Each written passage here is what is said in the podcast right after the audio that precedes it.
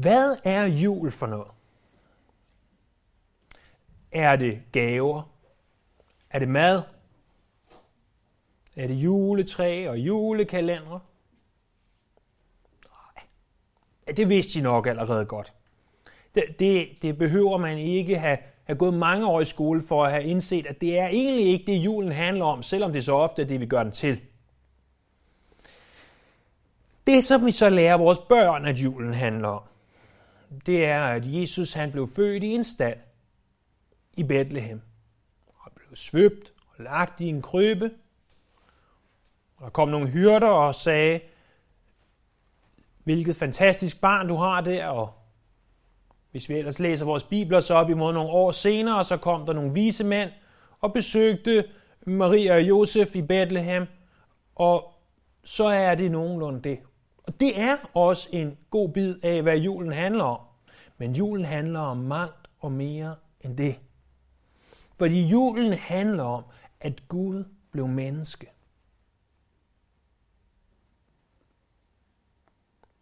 Jeg ved ikke, om I kan huske for snart et år 10 siden, der sang Joan Osborne, What if God was one of us? Jeg skal gerne spare for at synge sangen. Ikke at jeg kan hverken synge den eller huske af alle dens, hele dens tekst. Men, men i virkeligheden er det jo det, som julen handler om. Hvad nu hvis Gud han blev menneske? Det er det, der er julens budskab, at Gud han blev menneske. Inden vi kommer til det, vi egentlig skal se på, så lad os prøve lige en gang at slå op i Lukas evangeliet, kapitel 1. Blot syv forskellige highlights fra det her med, at Jesus han er menneske. Eller var menneske. Blev menneske. I Lukas 1:43 står der, og det er Elisabeth, Johannes Døberens mor, der taler, hvordan kan det forundes mig, at min herres mor kommer til mig? Jesus havde en mor. Han havde en mor. Øh, uanset om din mor stadigvæk måtte leve, og uanset om du nogensinde har haft et forhold til din mor, så er der én ting, der er sandt for os alle. Det er, at vi på et eller andet tidspunkt havde en mor. Lige så Jesus. Så prøv at se der i kapitel 2, vers 7. Det er fra det, som vi normalt kalder juleevangeliet. Der står, og hun, altså Maria, fødte sin søn, den første fødte, og hun svøbte ham og lagde ham i en krybe, for der var ikke plads til dem i herrebadet. Jesus havde en mor, og Jesus han blev født. Når jeg nu påstår, at Jesus er Gud, det kunne vi tale om en anden gang, og har gjort masser af gange, at Jesus han er Gud, så havde han for det første en mor, men for det andet, så blev han rent faktisk født.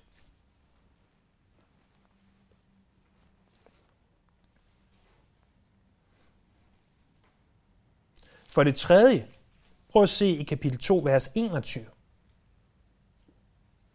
Det er den del af juleevangeliet, der nok oftest bliver sprunget over, hvis man ellers når at læse så langt. For der står, at da otte dage var gået, og han skulle omskæres, fik han navnet Jesus, som han var blevet kaldt af englen, før han blev undfanget i moders liv. Jesus havde en mor. Jesus blev født og otte dage efter blev han, som alle andre jødiske drengebørn, omskåret. Som et ganske normalt barn på den tid, i den kultur, ville have været blevet det. Altså en ganske normal dreng, naturligvis. Og så er noget af det, der måske fascinerer mig allermest. Prøv at se i kapitel 2, vers 40. Fordi vi har, jeg har, jeg kan jo selvfølgelig ikke tale for dig, men jeg har sådan lidt en vrangforestilling. Og, og jeg ved ikke, hvor den stammer fra, men den stammer jo nok fra alt det, vi har hørt igennem livet som, som børn og set i fjernsynet og hvad vi ellers har. Men, men vi forestiller os Jesus, der ligger der i krøben, og hyrderne kommer, og de vise mænd, de står lidt længere væk, to år væk. Øh, og, og så ligger Jesus der i krybben. Det er det første, vi ser. Det næste, vi ser, det er Jesus, der går rundt og prædiker. Nu er Guds rige kommet nær.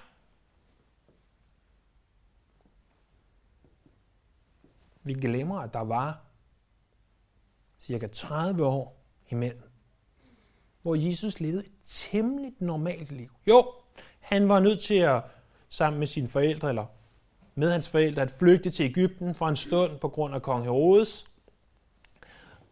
Og, og så bliver vi fortalt en smule her, men, men vi glemmer, at Jesus voksede op og, og skulle hjælpe til med pligter og arbejde for sin far, og øh, så vidt vi kan læse ud af Bibelen, fik søskende, og selvfølgelig havde, havde venner og alle de her ting. Og så står der der i kapitel 2, vers 40, og drengen voksede op og blev stærk og fyldt med visdom, og Guds nåde var over Jesus voksede. Ligesom vi ser vores børn vokse, sådan så Maria og hans stefar Josef ham vokse. Som et ganske normalt menneske. Så i vers 41 frem efter, der læser vi om dengang, da Jesus han var 12 år. Jeg vil blot læse øh, to vers. 41-42. Hvert år tog Jesus forældre til Jerusalem til påskefesten. Også da han var blevet 12 år, drog han derop, som det var skik med festen. Undskyld mig, hvis det lyder banalt. Men Jesus var 12 år. Han var 12 år gammel. Han var hvad kalder man det i dag, præ-teenager. Ikke at han opførte sig på nøjagtig samme måde, som, som vores teenager gør det i dag, som, som vi skal se senere, for han var uden synd.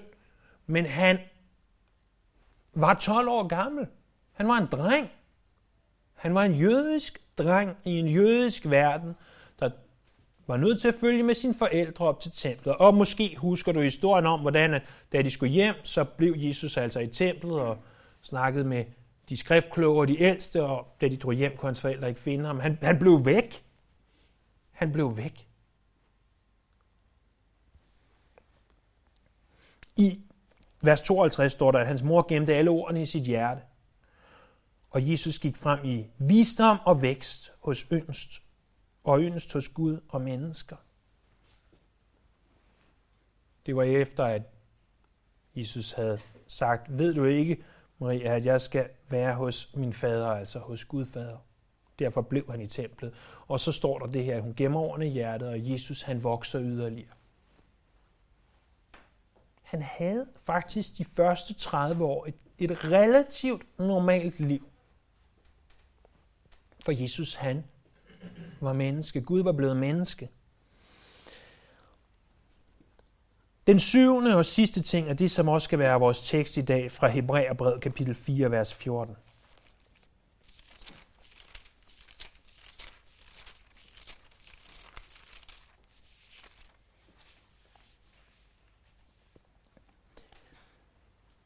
Her læser vi, at da vi nu har en stor ypperste præst, som er steget op gennem himlene, Jesus, Guds søn, så lad os holde fast ved den bekendelse. For vi har ikke en ypperste præst, der ikke kan have medfølelse med vores skrøbeligheder, men en, der er blevet fristet i alle ting, ligesom vi, dog uden synd. Lad os altså med frimodighed træde frem for nådens trone, for at vi kan få barmhjertighed og finde noget til hjælp i rette tid. Og hvad betyder det så? Det her, at Jesus blev menneske, synes jeg måske ses allerbedst i de her vers. En ting er, at han havde en mor, og en ting er, at han havde brødre og søstre, og en anden ting er, at han øh, blev i templet som 12-årig og ikke gik hjem med sine forældre, da de sagde, at han skulle, øh, mere eller mindre, og at han blev omskåret, og de andre ting, vi har talt om, som var ganske, ganske normalt. Men hvorfor Hvorfor blev han menneske? Hvorfor var det, han blev menneske? Der står, at vi har en stor ypperste præst. Øh, den levitiske ypperste præst, altså ypperste præsten, som kom fra Levis stamme, som var den ypperste præst, der skulle vise menneskerne i det jødiske folk, hvem Gud han var. Han var en mand, som var specielt kaldet til det. Den første af dem hed Aaron. Han var en slags bindeled mellem Gud og mennesker.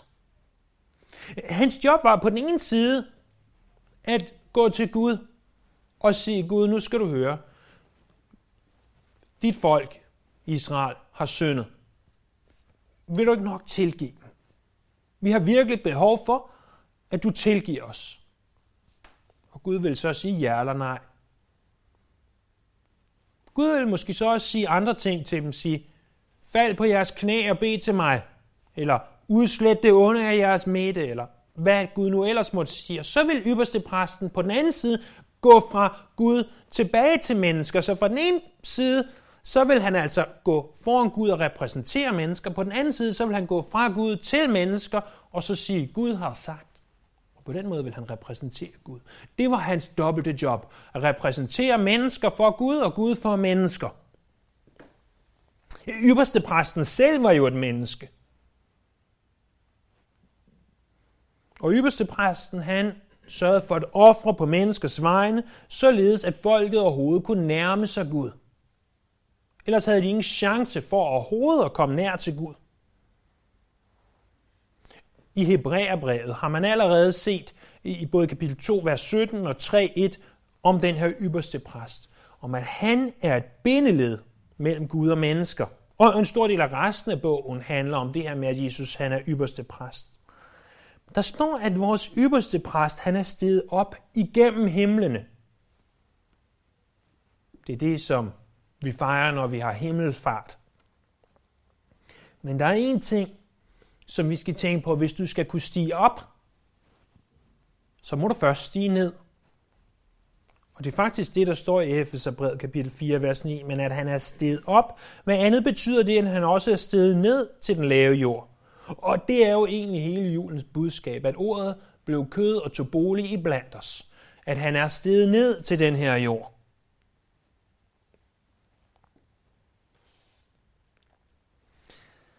Der er en lille historie, som jeg fortæller næsten hver eneste jul. Og det gør jeg, fordi den forklarer rigtig godt, hvorfor det er, at han måtte stige ned til den her jord. Det er historien om en mand, hvis familie de var sådan nogen, der gerne ville i kirke. Han kunne simpelthen ikke forstå det her med, at Gud skulle blive menneske. Det gav absolut ingen mening for ham. Hvorfor i alverden skal Gud blive menneske? Så det var juleaften, og resten af familien var kørt til Guds tjeneste. Han blev hjem. Så begyndte det at sne udenfor. Og så tænkte han, hvis vi absolut skal have jul, hvis vi absolut skal fejre jul, så kan det vel lige så godt være en hvid jul. Og så pludselig så sidder han der i sin varme lænestol, men han hører sådan et... Og han tænker, hvad er det børn, der kaster snebolde på vinduet? Hvad er det for noget? Så han rejser sig op og kigger ud af vinduet og ser en lille fugl forsøge at komme ind. Ind til hans dejlige varme stue. Som det gode menneske han jo er, så tænker han, jeg må hjælpe den her fugl. Så han tager sit varmeste tøj på og kommer udenfor i, i sneværet og går hen imod fuglen, men, men fuglen flyver væk et par meter.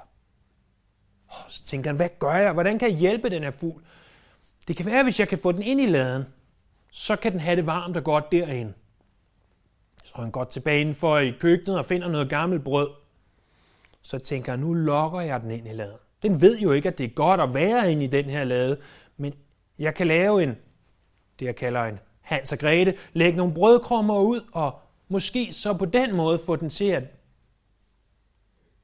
komme ind i laden, hvor der er varmt og godt at være. Så han gik i gang med brødkrummer, men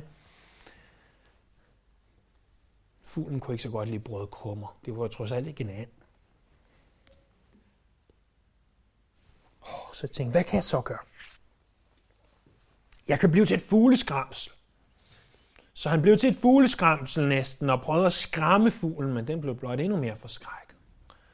Og han blev ved med at tænke over, kan vide, hvordan jeg kan få den her fugl over i den dejlige varme lade.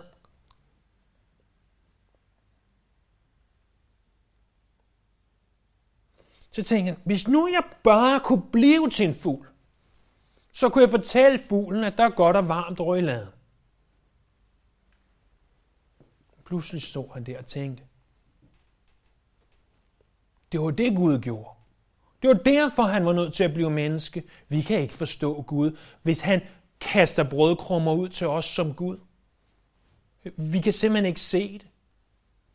Hvis han prøver bare at skræmme os ind i himlen, vi forstår det ikke. Og som står går, så ringede kirkeklokkerne i det samme. Han forstod nu, hvorfor Gud måtte blive menneske. Fordi det var den eneste måde, hvorpå han kunne fortælle os, at der var et sted, der var godt at være, og få os derhen. Han blev menneske, så han kunne repræsentere Gud for mennesker. Han blev menneske, således han kunne vise os vejen.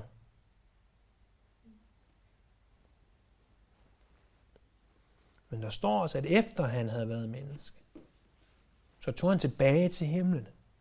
Da han havde været her på jorden i cirka 33 år, så tog han tilbage til himlen, og Bibelen fortæller os, at i dag der sidder han ved Gud Faders højre hånd. Og derfra, der er han stadig vores ypperste præst, der forsvarer os, der beder for os, der repræsenterer os for Gud Fader. Så står der også noget andet, nemlig lad os holde fast ved den bekendelse. Hvilken bekendelse? Jo, bekendelsen om, at vi tror på Jesus. Bekendelsen om, at vi er kristne. Det, at Gud han bliver bindeledet. Det, at Gud han, øh, at Jesus bliver bindeledet. Det, at Jesus han siger, jeg, Gud, bliver menneske, således jeg kan vise jer vejen, burde det alene ikke være nok til at tilbede ham for evigt og altid. Tænk så, hvis den her mand fra historien sagde, nu bliver jeg fugl, og han så skulle være fugl i, hvor lang tid en fugl nu lever, sådan sammenlignet med et menneske, og, og til sidst så blev han altså slået ihjel som fugl. At han gjorde alt det bare for at fortælle den fugl, at over i laden, der var varmt og godt at være. Sådan en mand, eller sådan et menneske, måtte man da ære. Tænk sig, at han vil gøre alt det for en fugl. Tænk sig, at Gud, som er almægtig, som har skabt himlen og jorden, at han vil gøre alt det for dig og mig. At han vil blive menneske, således han kunne vise os vejen til Gud. At han kunne skabe det nødvendige bindeled. Men Jesus er mere end det. For prøv at se i vers 5. Vi har ikke en ypperste præst, der ikke kan have medfølelse med vores skrøbelighed, men en, der blev fristet i alle ting, ligesom vi, dog uden synd. Når Hebræerbrevets forfatter skriver det her, så skriver han det med to negationer. Vi har ikke en ypperste præst, der ikke kan have medfølelse med os. Vi i vores vestlige øh, tankegang vil have noget nemmere ved at forstå det, hvis han blot havde skrevet, vi har en ypperste præst, der kan have medfølelse med os. For det er jo egentlig det, han skriver. Øh, det græske ord, som blev brugt, da det her oprindeligt blev skrevet for medfølelse, det er det ord, som vi også oversætter som sympati. Øh, Jesus, han har øh, sympati med os. Har du ikke prøvet at høre om, om en katastrofe, en terrorhandling, e- eller måske noget mindre voldsomt, men stadigvæk noget, du synes er voldsomt?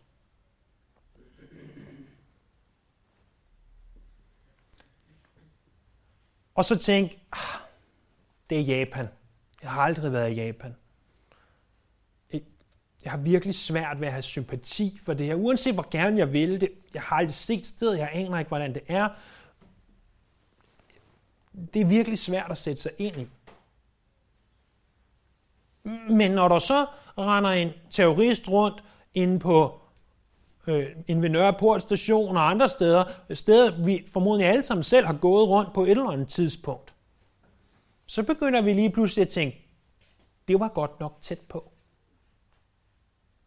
Øh, eller hvis der opstår en ildebrand i dit nabolag, så skal jeg i hvert fald ind og læse om, kan vide, hvad det var for noget. Så begynder jeg straks mere at interessere mig for det, have sympati for det, fordi jeg rent faktisk selv har været der. Fordi jeg bedre kan relatere til det. Fordi at Gud han blev menneske, fordi at Jesus kom her og var her som menneske, så kan han rent faktisk langt mere have sympati for os, på den måde, vi har det på. Fordi der står, at han blev fristet i alle ting, ligesom vi, dog uden synd. Fristelser er ikke i sig selv en synd. At blive fristet af noget er ikke i sig selv en synd. Så vil Jesus have syndet. Men at give efter for fristelserne, det er synd. Hvordan var det nu lige, Jesus blev fristet? Hvad, hvad går det ud på? Vi så faktisk på det, da, da Niels i onsdags gennemgik Lukas kapitel 4. Det her, hvor Jesus af Helligånden bliver ledt ud i ørkenen, men hvor djævlen så kommer for at friste Jesus. Og Jesus er derude i 40 dage og 40 nætter og får hverken vådt eller tørt. Og så kommer Satan til ham og siger, sulten Jesus? Ved jo, du kan så mange ting. Hvorfor tager du ikke bare lige nogle sten og laver dem om til noget brød? Jeg ved ikke, om det var sådan noget sten eller brød, eller hvad det var. Men den har jeg lige tænkt over længe. Øh, hvad er det andet end at blive fristet i, i fysisk materielle gode?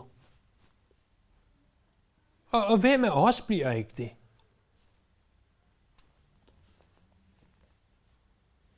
Han blev fristet, men gav ikke efter. Det næste, som Satan han gør, det er, at han tager ham op på et højt bjerg. Og så siger han, hvis du bare tilbeder mig, Jesus, altså Jesus skulle tilbede Satan, så vil jeg give dig hele den her verden, du kan se fra det her høje bjerg. Så vil jeg give dig magt.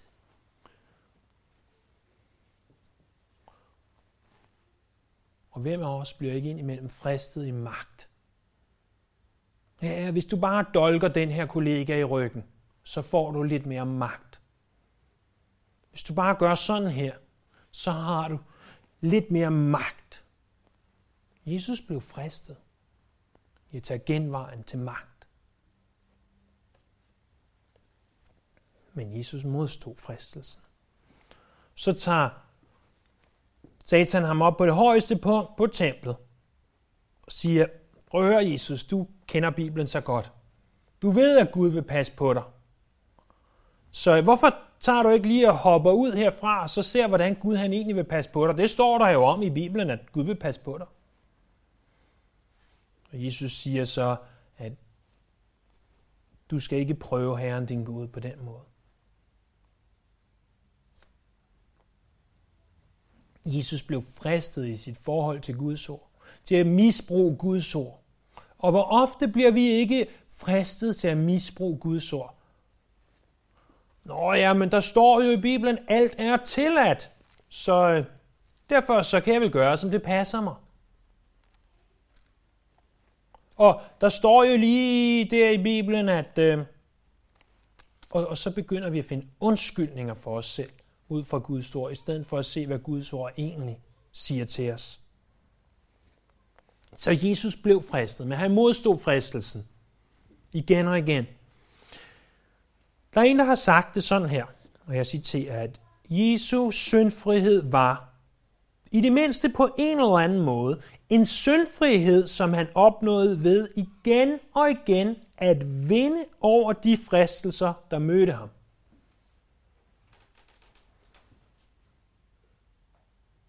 Sagt med andre ord. Det var ikke bare fordi han var Gud, at Nå ja, jeg kan ikke fristes, jeg kan ikke synde. Haha, kom og prøv mig. Nej. Han var nødt til, ligesom vi, at vinde over fristelserne. Øh, Jesus, han vandt hver gang. Vi taber ofte. Og lader os friste. Der er andre, der har sagt, ja, men fordi han var Gud, så var det ikke lige så hårdt for ham at blive fristet. Det er faktisk ikke sandt. Det er faktisk næsten det modsatte. Lad os nu tage den her med stenen og brød. Når Satan kommer og siger til ham, og det er muligt, at han er kommet flere gange og sagt til ham, kan du ikke lige lave stenen om til brød og så spise dem? Så bliver han jo fristet. Lad os forestille os, uden at vi, vi ved det fra skriften, men lad os bare forestille os en gang, at Satan kommer på den tredje dag, når Jesus han begynder at blive sulten og siger, lav dog stenene om til brød. Nej, det vil jeg ikke. Så skal han modstå den der.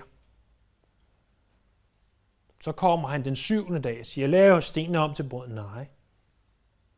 Og den 10. og igen den 20. og 30. og helt ind til den 40. 20. dag. Lav dog stenene om til brød. Men Jesus var nødt til at sige nej hver gang. Om ikke direkte til Satan, så i hvert fald indirekte ved, at, at han har hele tiden vidst, at han kunne gøre det her. Hvis nu det var dig eller mig, der, der gennemgik den her fristelse, og vi havde muligheden for at lave sten om til brød, så ville vi sidde der på den tredje dag og tænke, sten om til brød, nej, jeg skal nok stå imod. Og så på den femte dag, sten om til brød, hvad for en slags brød kan jeg lave den om til? Øh, taler vi, taler vi usund franskbrød, eller taler vi det her mere sunde robrød? Fordi altså, det kan jo ikke være så slemt at lave det om til robrød, fordi det er jo trods alt sundt. Og så begynder vores tanker at lege sådan, nej, jeg skal jo stå imod. Og, og så på den 10. dag, bare en lille bitte smule brød. Der, der behøver ikke engang være smør på. Og bum, så behøver vi ikke sige nej længere, for så har vi jo fået vores brød. Det kan godt være, at vi giver efter, og får det rigtig dårligt over det, og får samvittighedskvaler og alt muligt, men, men så behøver vi ikke sige nej længere. Men Jesus var nødt til at blive ved med at sige nej, nej, nej, nej, nej.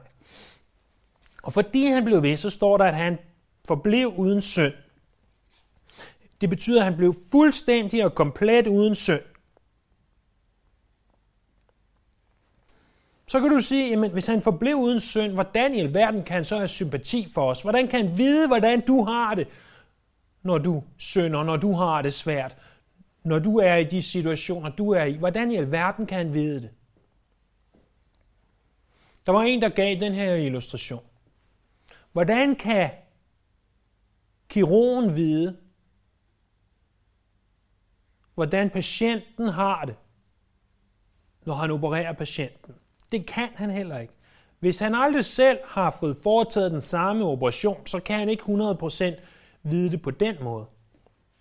Men til gengæld kan, kan den her læge, han kan vide langt mere om sygdommen. Han har studeret sygdommen, han har måske opereret det her mange, mange gange før, og ved meget mere rent teknisk om, hvad sker der, hvordan er det, hvordan foregår det, end patienten nogensinde ved. Patienten kan have på den anden side være blevet opereret 100 gange, uden overhovedet at vide, hvad noget som helst er, og hvordan noget som helst fungerer, og hvordan noget som helst behøver at blive sat sammen.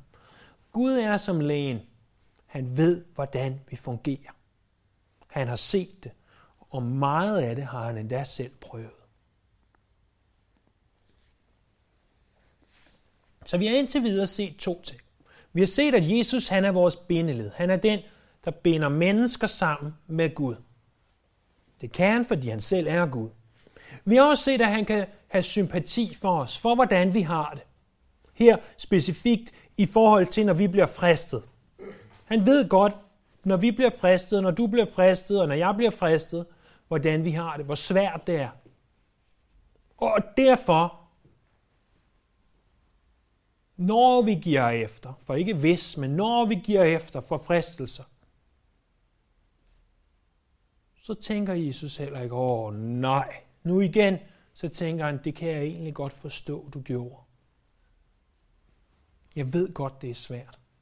Og jeg vil bede for dig, at næste gang, så giver du ikke lige så hurtigt efter. Men der er en tredje ting. Det er, at Jesus han giver os adgang. Prøv at se med mig det her i vers 16. Lad os altså med frimodighed træde frem for nådens trone, for at vi kan få barmhjertighed og finde noget til hjælp i rette tid. Lad os træde frem for nådens trone. Det fik mig til at tænke på en ting. Kan jeg vide, om jeg kunne komme ind og besøge dronningen? Så jeg googlede det. Kan jeg besøge dronningen? Det kan jeg godt. Hvis jeg øh, har fået tildelt en orden, altså sådan en elefantorden eller en anden orden, eller hvis nu at hun er kommet og indvidet et eller andet, og vi så vil takke hende for det. Så jeg tænkte mig at spørge hende, om hun ikke vil komme og indvige vores nye talerstol her, så, vi kan, så jeg kan få lov at komme ind og besøge hende inde på Amalienborg.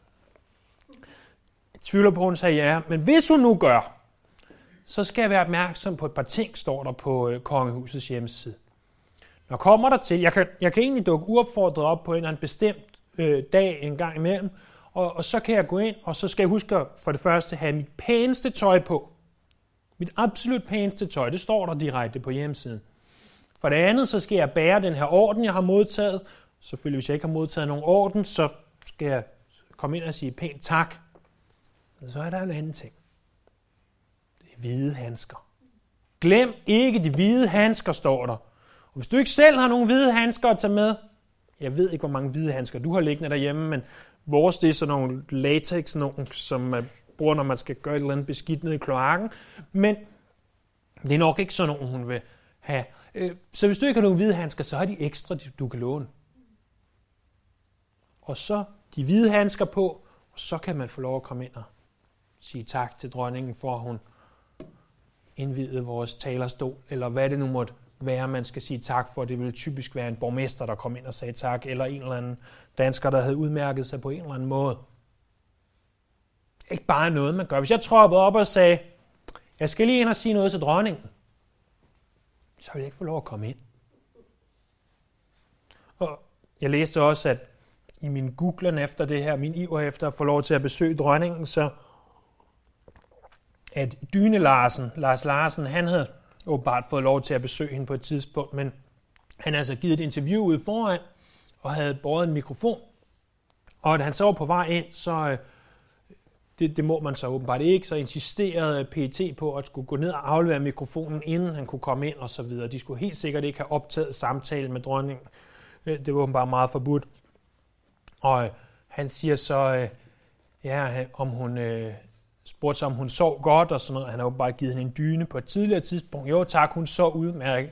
Men så vidste han også godt, at han skulle holde sin mund og spørge videre ind til, om det så direkte var med hans dyner eller ej. Men øh, man kan åbenbart godt få lov at besøge dronningen, men, men det kræver nogle ting. Måske husker du beretningen om dronning Esther, som jo var blevet gift med kongen på det tidspunkt. Og det her, hvor hun så skal tække og bede om, at det jødiske folk får lov til at overleve. Der går hun ind med en forvisning om, at hun rent faktisk kan dø, når hun skal træde foran sin mand bede om noget, når han sidder i audiens og sådan noget der i perseriet. At, at gå i audiens var ikke bare noget, man gør sådan for sjov skyld.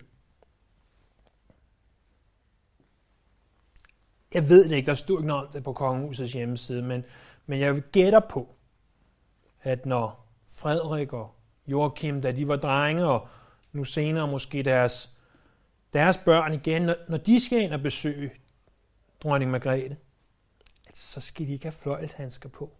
Det virker lidt mærkeligt, vil jeg sige. Og, og de skal ikke komme på en bestemt ugedag, på et bestemt klokkeslæt, og have en bestemt årsag til at være der. Jeg er temmelig overbevist om, at de sådan det meste af døgnet nærmest kan få lov til at gå ind og, og tale med deres mor eller farmor. Det er jo i hvert fald sådan, det er for os i situationstegn almindelige dødelige. Vi ved godt, at, at hvis nogen vil komme på besøg, så er de ofte nødt til at lave en aftale, fordi vi skal være hjemme og så videre og så videre. Men hvis vores børn vil komme, så skal de ikke lave nogen aftale. De kan komme, og de kan dukke op, når de vil, og de kan gå, når de vil. Det er en af de ting, der er privilegiumet ved at være barn. det er, at vi kan begynde at have frimodighed. Frimodighed. Vi kan have frimodighed til at træde ind foran Guds trone. Hvis du forestiller dig Gud, den almægtige Gud, og du tænker på, hvor stor og fantastisk han er, men også på mange måder frygtindgydende med al den magt, han har. Og du så skulle træde i audiens foran ham. Der kan du ikke nøjes med hvide fløjlshandsker. Det er simpelthen ikke nok. Eller dit pæneste tøj. Hvis du vil træde i audiens foran den almægtige Gud og komme til ham, så er du nødt til at have levet et fuldstændig perfekt liv.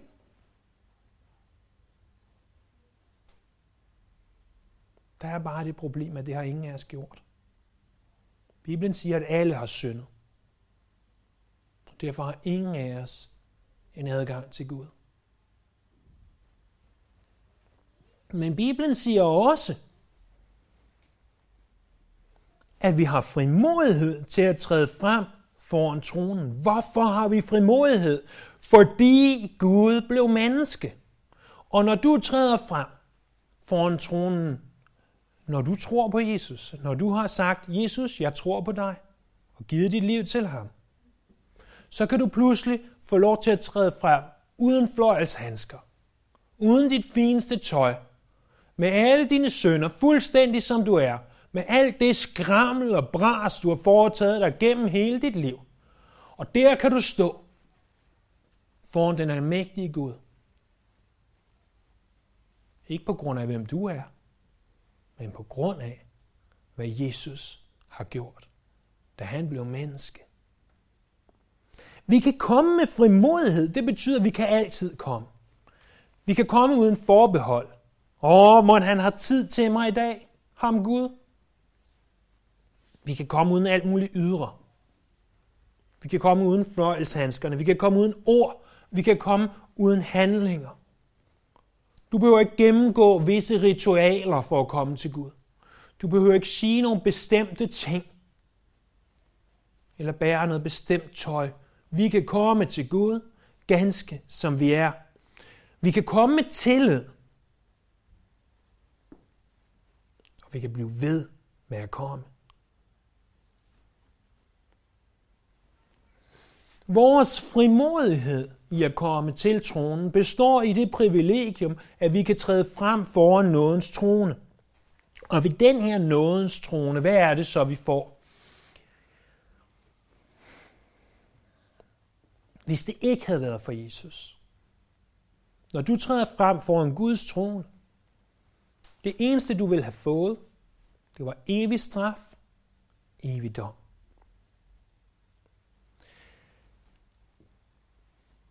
Men nu, fordi at Gud valgte at blive menneske, blev et bindeled mellem mennesker og Gud, og øh, blev en sympatisør med os, der ved, hvordan du har det, så kan du ved troen på ham. Når du træder frem foran tronen, både opnå barmhjertighed og noget. Hvis du ikke lige er med på, hvad de ord betyder, så lad mig illustrere det på følgende måde. Der er nemlig et tredje ord, som går med ind i det, den øh, sammenhæng, nemlig retfærdighed. Retfærdighed, det er, hvis vi tager sådan en Hitler og siger retfærdigvis, der ville Hitler skulle bæres inde i mange, mange, mange, mange, mange, mange år, og nøglen smides væk. Det vil som minimum være det retfærdige at gøre over for ham. Det barmhjertige at gøre, jeg taler ikke om det rigtige, men det barmhjertige at gøre, det vil være at sige, Hitler, du har startet en verdenskrig, du har slået millioner af mennesker ihjel, men det går nok. Du får lov at gå fri. Du skal ikke sidde i fængsel i mange, mange, mange, mange år, og nøglen smides væk. Det vil være barmhjertighed.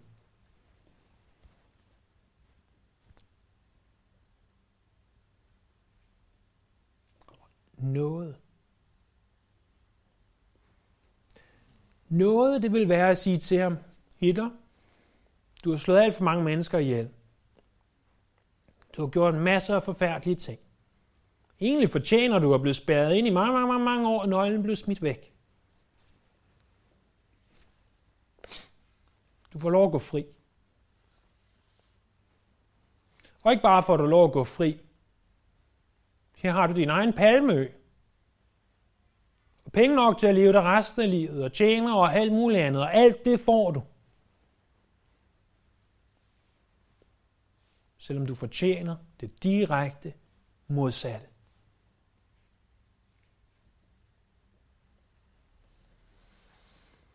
Og der står, når vi kommer til nådens trone, så kan vi for det første få barmhjertighed. Og vi har brug for barmhjertighed. Vi har brug for, når vi står der foran nådens trone, ikke at blive dømt og fordømt. Fordi vi fejler ustandsligt.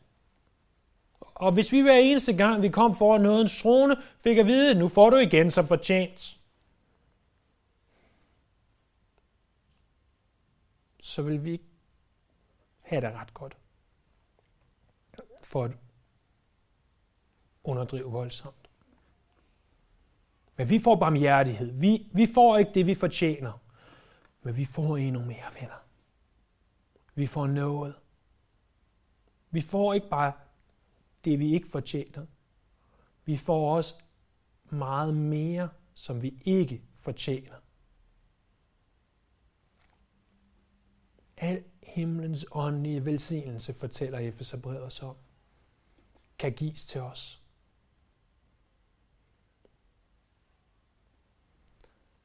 Og det er mere, end vi kan fatte og forstå lige nu. Måske.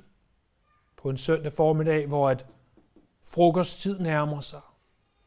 Julen står for døren, og for nogens vedkommende de sidste gaver skal købes, for vores vedkommende alle gaver stadigvæk skal købes.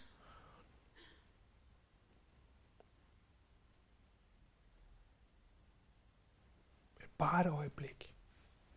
Tænk over, at fordi Gud blev menneske, fordi han skabte et bindeled, fordi han sagde, nu kan jeg have sympati over for dig, nu ved jeg, hvordan du har det. Så giver han os mulighed for at træde frem foran nådens trone og modtage barmhjertighed og modtage noget, du og jeg kan have frimodighed, når vi gør det. Vi kan komme, som små børn kommer til deres forældre, med fuld frimodighed. Jeg ved ikke, hvad julen handler om for dig. Men for mig, der er det det her. Jeg kan få lov til at komme foran Gud med frimodighed. Fordi at den almægtige Gud valgte at blive menneske. Lad os bede sammen.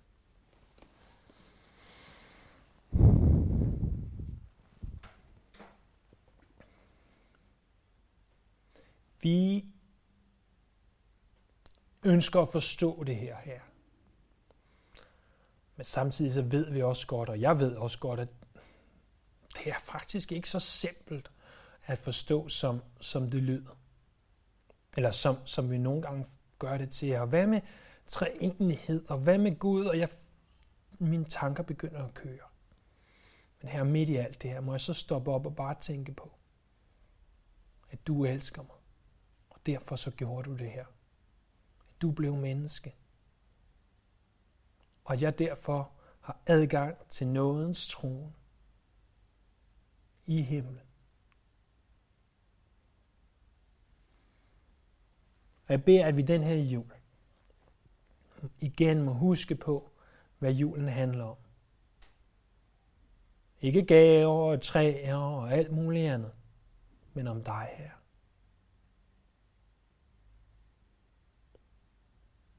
Vi tilbeder dig. Amen.